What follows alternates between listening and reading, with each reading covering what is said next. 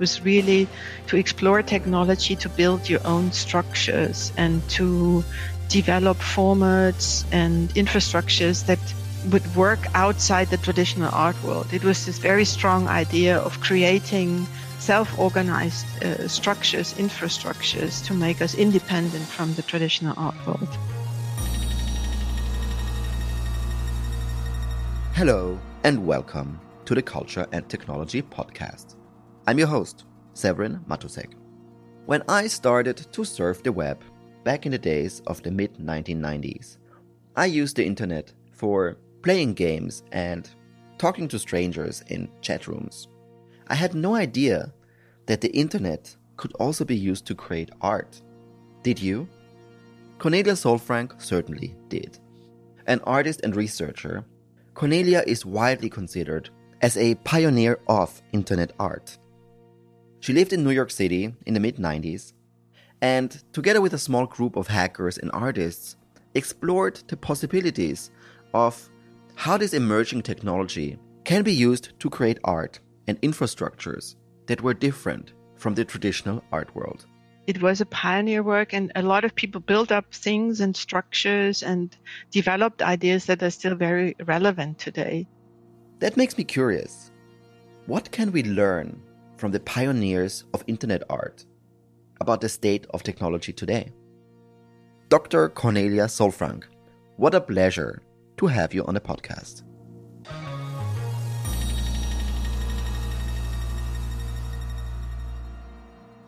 Thank you, Severin. My pleasure. I believe when we talk about the future of culture and technology, it's about how technology is changing culture in our lives. And obviously, the last year changed our lives profoundly. So, have you been baking sourdough bread? Did you take up gardening? How was last year for you? Good question. Because, in fact, uh, I normally live in Berlin. As you know, we are almost neighbors in Berlin.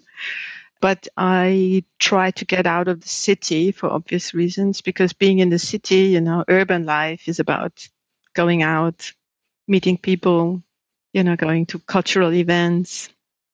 All of that was not possible last year. So why would you be in the city? So uh, we are lucky because we have this little house uh, in, in the countryside. And I came here in mid March last year thought, okay, for some months, I, I I'll manage to live in the countryside.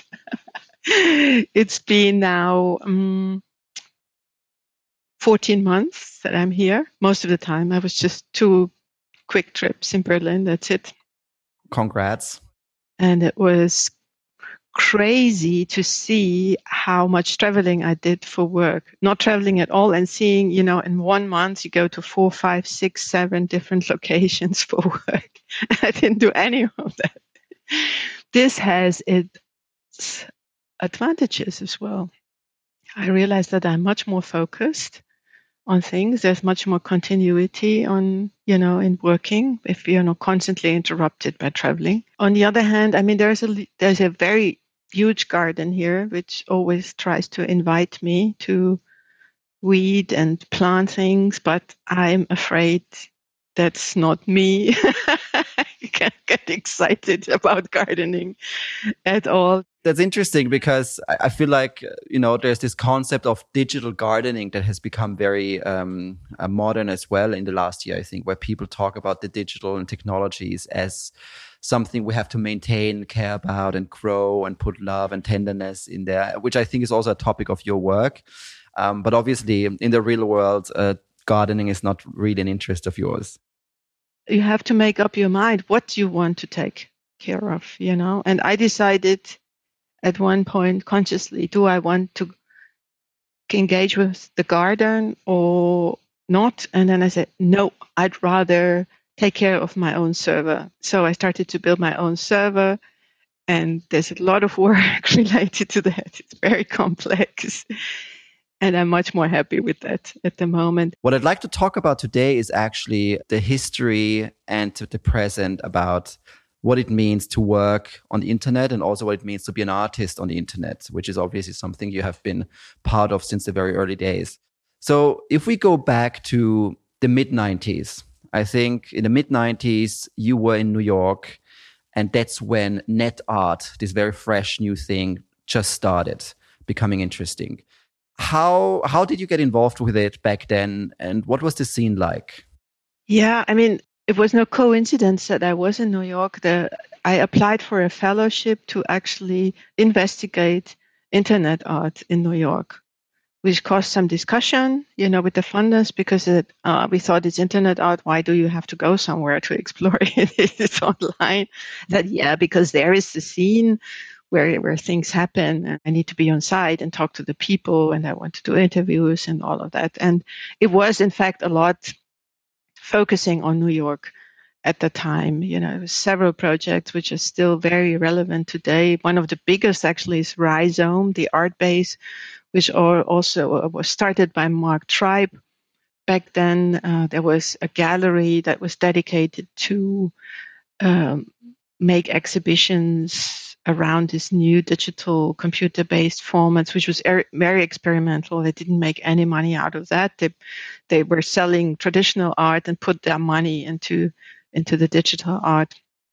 And there was uh, moo theaters, you know, and uh, all kind of projects. And it's really interesting to to think back to that because it, it was a pioneer work and a lot of people built up things and structures and developed ideas that are still very relevant today. And because it was not a very big scene, you know, it was maybe a dozen people, or if it's a lot, it was two dozen people were engaged in that. And and it was amazing. And I'm still in touch with with many of them, and we still have this feeling of being connected through this spirit of the early days when we had such such great ideas about the emancipatory potential of technology. And why why was it so small the scene? Were there people who were critical about net art as such? Were the artists who said technology is not for me? You know, it's about painting or it's about non-technological uses. Why was the scene so small in the in the mid nineties? I think it was really because it, it was emerging. You know, it was in, in mid 90s, the World Wide Web only was basically made accessible to a larger audience. And in the beginning, there were six websites. I don't know how many websites exist today, you know, but it was this running gag. You know, you have six websites, you all know them by heart, basically. And I think it was just not for everyone of interest. And also for me, it's very different today digital art especially with this whole hype around nfts and you know digital graphics and and virtual reality this was not what people inter- were interested back then it was really to explore technology to build your own structures and to develop formats and infrastructures that would work outside the traditional art world it was this very strong idea of creating uh, self-organized uh, structures, infrastructures to make us independent from the traditional art world. So technology was a means to an end to break out of an existing system with its rules and boundaries. But then you also mentioned that technology is never neutral. And I think also a lot about your own work that, for example, with Net Art Generator and Female Extension was to question some of the cultures, ideologies that are implanted in certain uses of technology. How aware were you and the artists back then of technology as a tool that's never neutral? Uh, I would say not much at all. That was really not the discussion. Uh, there was this excitement, you know, about machines and code, and also, and we associated with that uh, hacker culture, and hacker culture, MIT, you know, all the labs where these guys were developing great stuff, protocols and whatever. Um, so it was more that we wanted to participate in this hacker culture and become part of that. Uh, that was much more prominent uh, or predominant, also because what we know today, you know, the predominant of the of the big corporations that kind of have technological development under control that was not visible at all. And of course, you know, there was Windows. We didn't like Windows. It was Bill Gates. It was proprietary. We didn't like it. So, you know, people more moved to, to Apple and Macintosh because that was still cool back then. I think this this idea to be critical of technology was was really not not not in the air in the beginning because uh, technological development had come out of a of a critical underground culture, basically most of it. So that was what we were interested in. You were also part of a sort of community back then that was called The Thing, right? Mm-hmm. The Thing New York, which was, I think, an arts community, but also an internet service provider and a bulletin board. And I would say it was, it was one of the first, it was a community you were part of. So can you tell us a little bit about what it meant to be part of that community back then, how you self-organized, how your relationships formed and, and what it became today? Yeah, the thing is really an interesting project because it was started in 1991 you know, which is exactly 30 years ago, if you imagine. And it started as a bulletin board system. So it was no fancy, you know, uh, graphic user design or anything. Um, the idea was simple. It was that artists want to initiate their own speaking and writing about art. You know, there was like a, a gesture of empowerment to not only make the art and let others talk about it, but to create a discursive space ourselves where we would discuss art. Um, the interesting thing was it was founded um, in New York by a German artist. And because there was already this transatlantic connection, you know, of Wolfgang Staehle, who had a big network also in Germany, the thing was that uh, it was on the one hand it was a local thing in new york uh, they also had an office space and all kind of facilities but um, there was from the beginning on a very strong connection to different locations in europe. I think the first one was in cologne there was one in hamburg. And if you look up there is a long entry in on wikipedia about the thing. And if you look it up you can see that over the time uh, 13 uh, thing platforms have been created in different countries and cities outside of New York. And this understood itself as operating in the spirit of the thing New York, but creating an independent platform. What was interesting about that, that, that, uh, that the founder Wolfgang Staehle, he was, he was very open and generous. He said to everyone, you know, you can use the concept, but you can do an implementation as you like or as it makes sense in your own environment. And that was very inspiring for people because you could do something that was very specific to your location. At the same time, you always were part of the big network. Then to your own personal work, the net art generator that followed out of that, how inspired? I mean, before you talk about it, um, and I, I believe you have talked about it for very many times because I think this is the one main work that has become so influential and also been part of your biography. So, how did one lead to another? You coming to New York, connecting with the few dozen internet artists, um, being part of the thing New York, and then creating female extension and net art generator. How did that happen? It was interesting because my time in New York, I, I, I, used to explore all these projects and try to get an understanding what is it about. I did not have my own approach or my own work back then. So it was really an exploration, was research. When I came back from New York, the first thing that I heard was that the Kunsthalle Hamburg was going to do uh, the first museum competition for internet art. And I thought, oh my God, this is exactly what we what no one needs and no one wants, and um, uh, and it is a complete misunderstanding because internet art was really about uh, you know creating independent spaces and not being uh, judged uh, by the traditional art world. Which I find is so interesting because today it would be different, right? If the Kunsthalle Hamburg would make such a competition today, there would not you wouldn't be that critical about it because it's it has become such a norm that large institutions all are part of you know this bigger thing. Yes it, changed it definitely changed and i have been collaborating with big institutions also but i prefer small institutions i have to say to collaborate.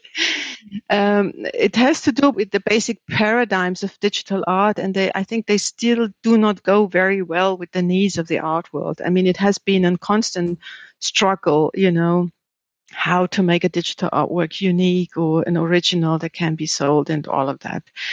So, uh, coming back to this competition in Hamburg, uh, it made me very angry, and I thought they don't get a thing, and they, I don't want to be judged by them, and they shouldn't, they should not be like the best net artist. You know, it's totally against the spirit of community, of collaboration, of building independent spaces. So, I made a plan to certainly disrupt the competition. Um, if not totally destroy it. I mean, I was not sure how how how far I would get with my plan, but uh, I thought one interesting uh, hacker strategy is to flood. Uh, for example, a server with so many requests that it breaks down, so it's kind of flooding. Um, so I thought, okay, I've, I, I don't criticize what's going on. I just flood the competition with so many net artists that they will not be able to handle it. so I created 300 fictitious net artists and flooded the competition.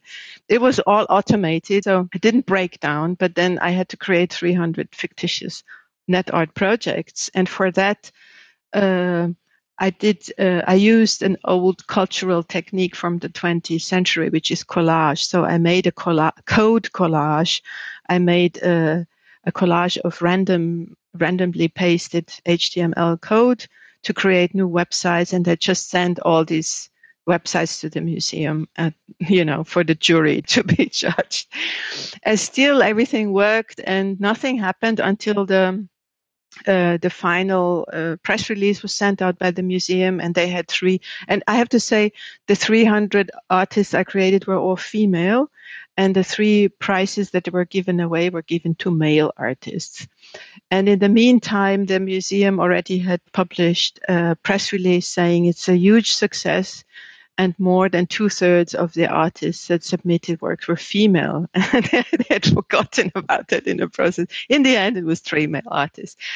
And so I didn't actually manage to, to technically, you know, crash or break the competition.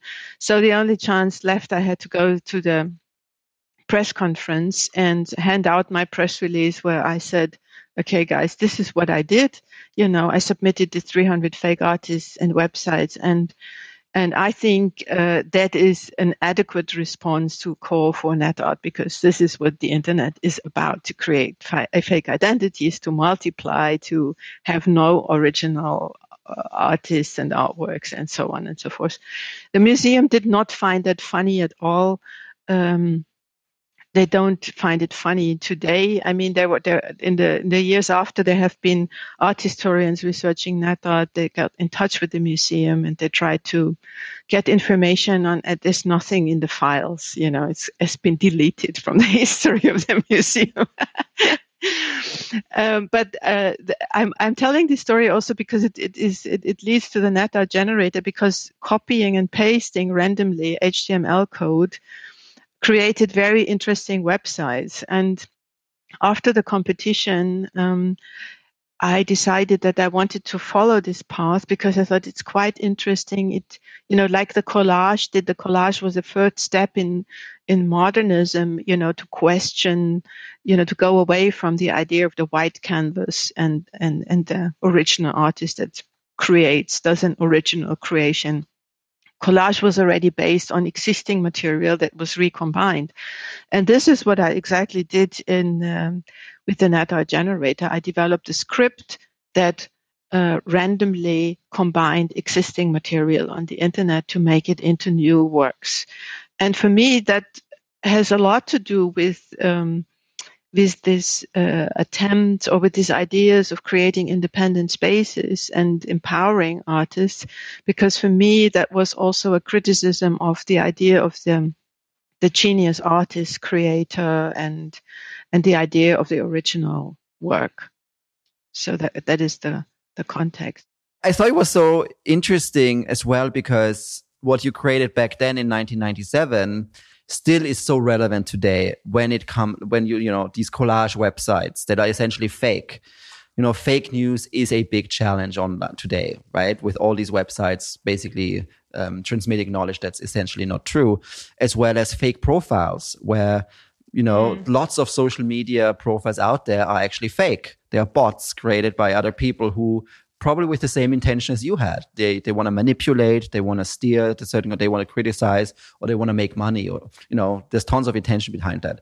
So when you think about your work back in 1997 and then compared to today's world, what do you think? How how did the internet and also being an artist questioning and hacking certain um, ideologies. How did that change and evolve over the last 30 years or 25 years? Well, the first uh, thought I have is that we were incredibly naive back then. We really thought we can use technology to undermine structures that we are critical of, like the art world, you know. So it was a bit an innocent uh, take on technology. And of course, it took uh, a while there was a lot of things going on, uh, like Netzkritik and you know mailing lists on critical discourse and technology, all of that. Uh, and then all of a sudden, social media appeared, and it was obvious social media is bad. We don't engage. You know, it's corporate. Someone privately owns what we are doing there, and they are harvesting our data, and we don't want to be, be part of this exploitation system people started to develop alternatives which did not really take off uh, f- for certain reasons.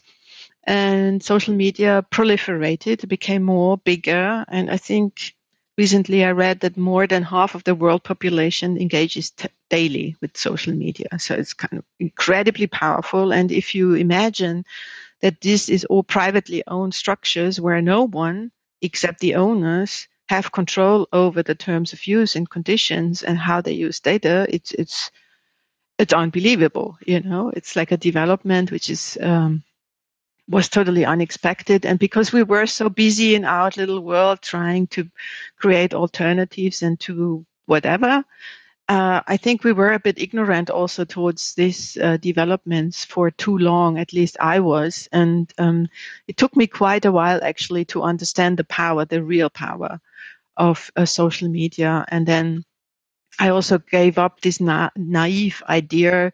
If I don't have a Facebook account, you know, I'm I'm I'm a good person and I'm safe and I don't contribute to it because it doesn't matter if you have a Facebook account or not. You know, the power, the influence of these platforms to manipulate on large scale people and political processes is there, no matter if I have an account or not. So this was the moment when I started to engage with social media.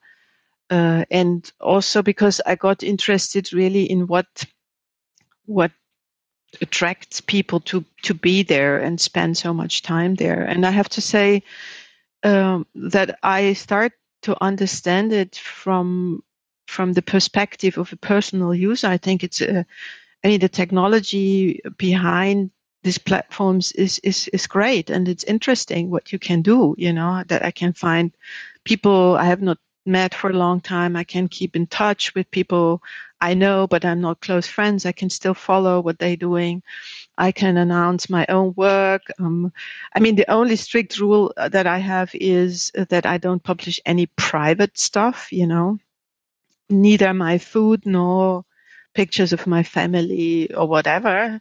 A very useful information uh, infrastructure, which I also use and also criticize at the same time. But it's not easy to find a good, like an entry point for a reasonable criticism, I think because you can say we should expropriate Mark Zuckerberg, yeah, but if we expropriate him, who who who should to whom should it be given? You know, this global infrastructure. I don't know. Big question. So, is your relationship to social media maybe a little bit like a relationship to capitalism? Like you might not like it or criticize it, but you can't really not live in a capitalist society, at least where we live. It's more specific, I think, because you you have different social media platforms who function different differently, do different things. The criticism on social media is based on an anti-capitalist uh, criticism, which means you know it's based on exploiting not just people but and their work, but also uh, the world, the earth, you know, the, the environment. So at the moment, I'm still I have the feeling I'm still researching, I'm trying out things, I'm exploring dynamics because the, the dynamics of social media is so complex meanwhile. You know, that's the first thing you have to understand. How does this, how does these different platforms actually work? You know, what is their power? Where lies their power in order to get a better understanding of where there might be a point for intervention? One point of intervention that I think you started in 2019 is Purple Noise, right? Which is a collective that tries to critically work with social media. Can you tell us a little bit about what Purple Noise is and how it came up? Yeah, Purple Noise is is basically was the response to to that uh, shock, you know, uh, that I had regarding so the power of social media.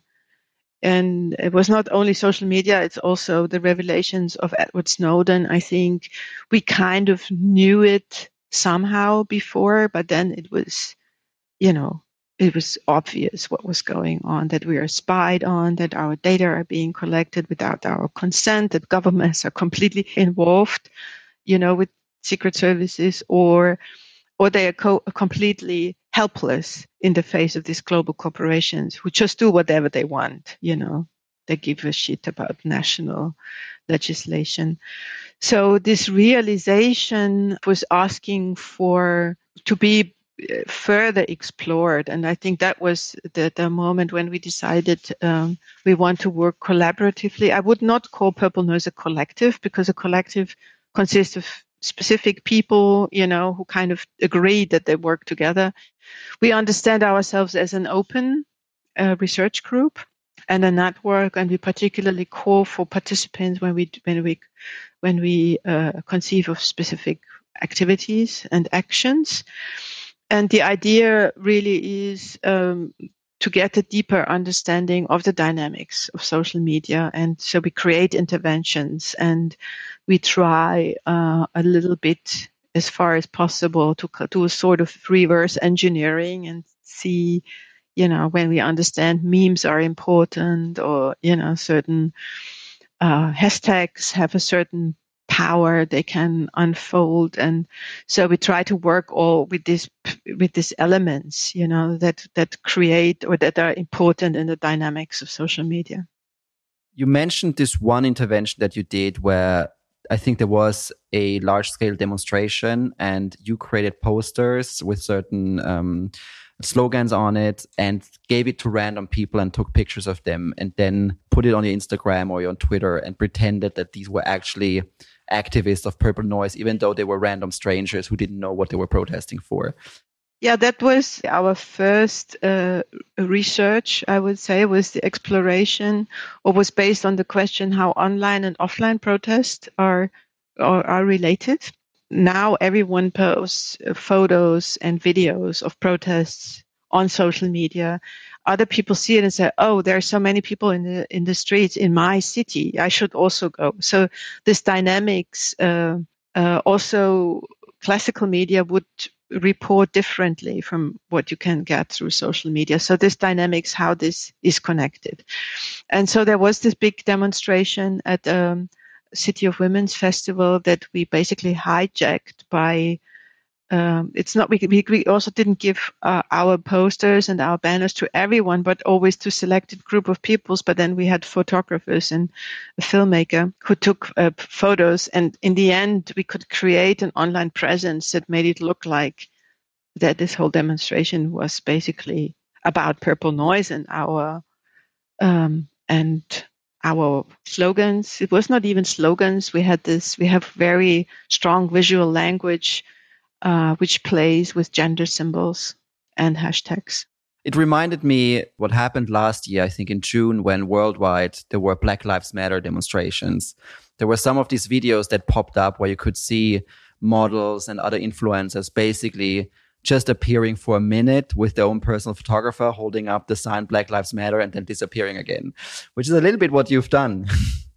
Yeah, of course. I mean, it's so incredibly interesting. Also, what influencers do. There's a whole new generation of political activists who are also influencers and have no problem with product placement in their political videos. So we are also looking into this. We have this re- reputation of being uh, like a, a, political or uh, somehow authentic, you know, research group. We don't do that for money or anything. We have more idealistic uh, goals. If all of a sudden in our next intervention we would all wear, I don't know, Gucci handbags or something, you know, I think it would be quite fun to see what what does it to our political goals, or is this a normal thing to happen today, or I think this is a very interesting thing uh, that there is a sort of a normalization in the next generation that they combine uh,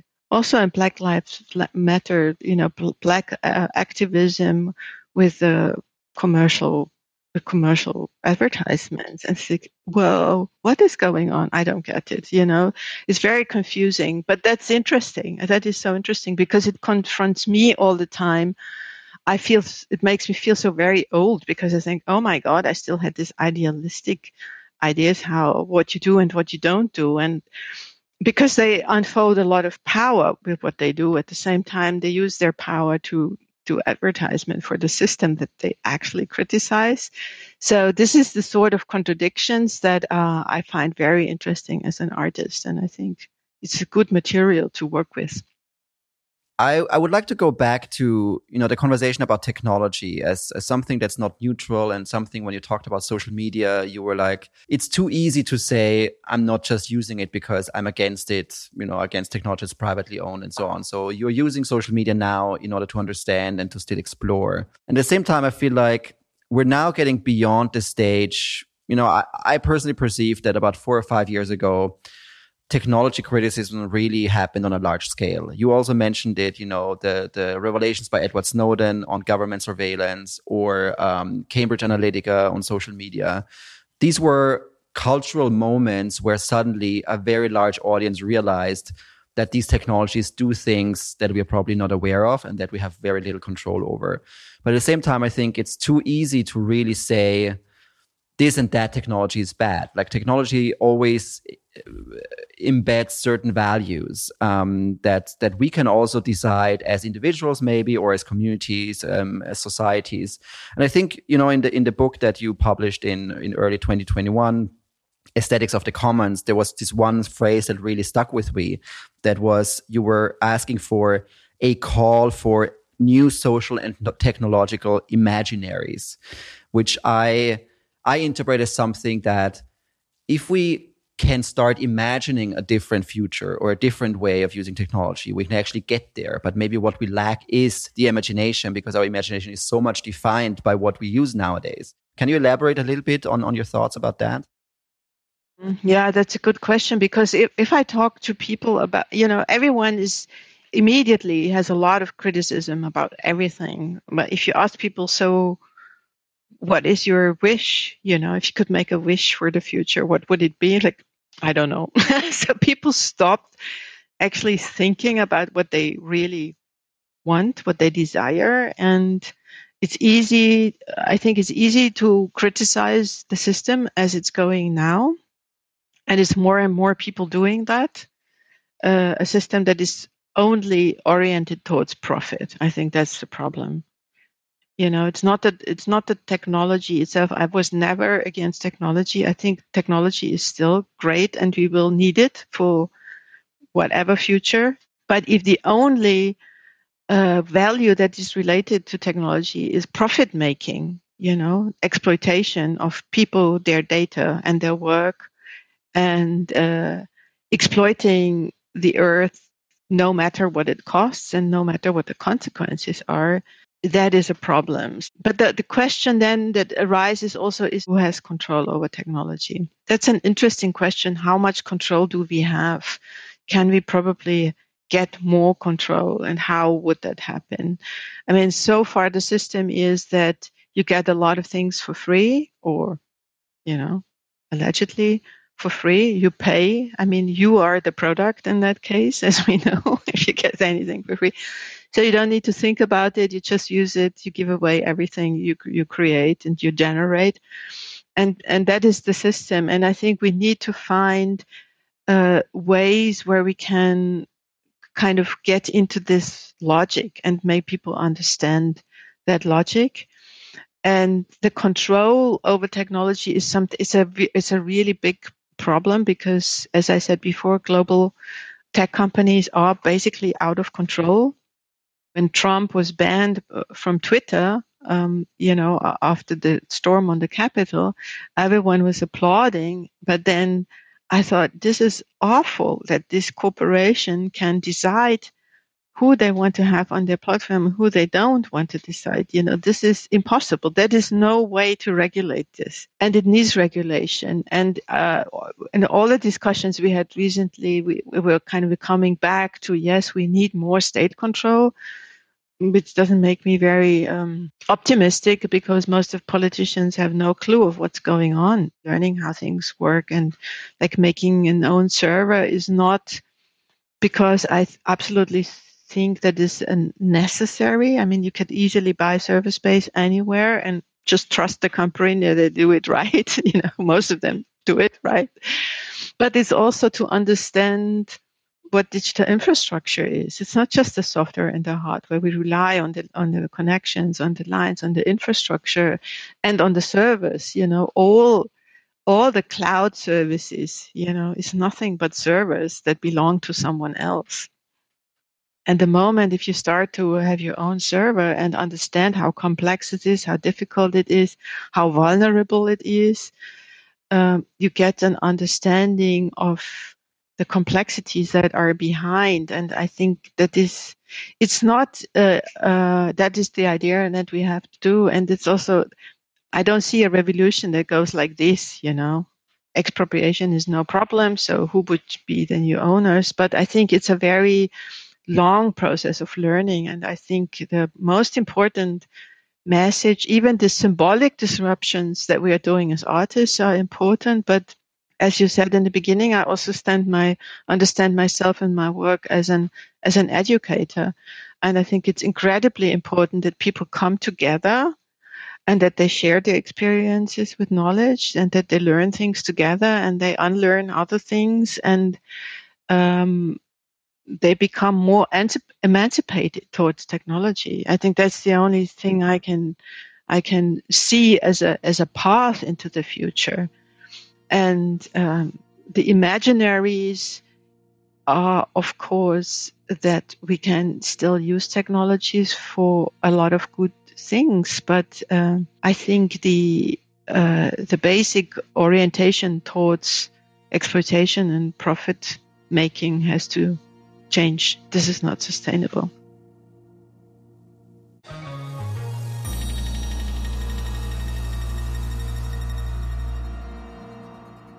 Wow, what a great conversation. And I really think Cornelia is right. The same dynamics and power structures that were already in place in technology in the mid 1990s are still there today. They're just much bigger and maybe a little less obvious. But it's still important to question them, challenge them, and eventually hijack the system just as Cornelia did. If you are curious to dive deeper into technofeminism, internet art, and further research by Dr. Cornelia Sollfrank, check out the show notes in your podcast app. There's more links for you to check out there. The Culture and Technology podcast is produced by the Vienna Business Agency. The Vienna Business Agency supports businesses, the economy, and the city to develop Vienna's creative industries further. Over and out. Until next time.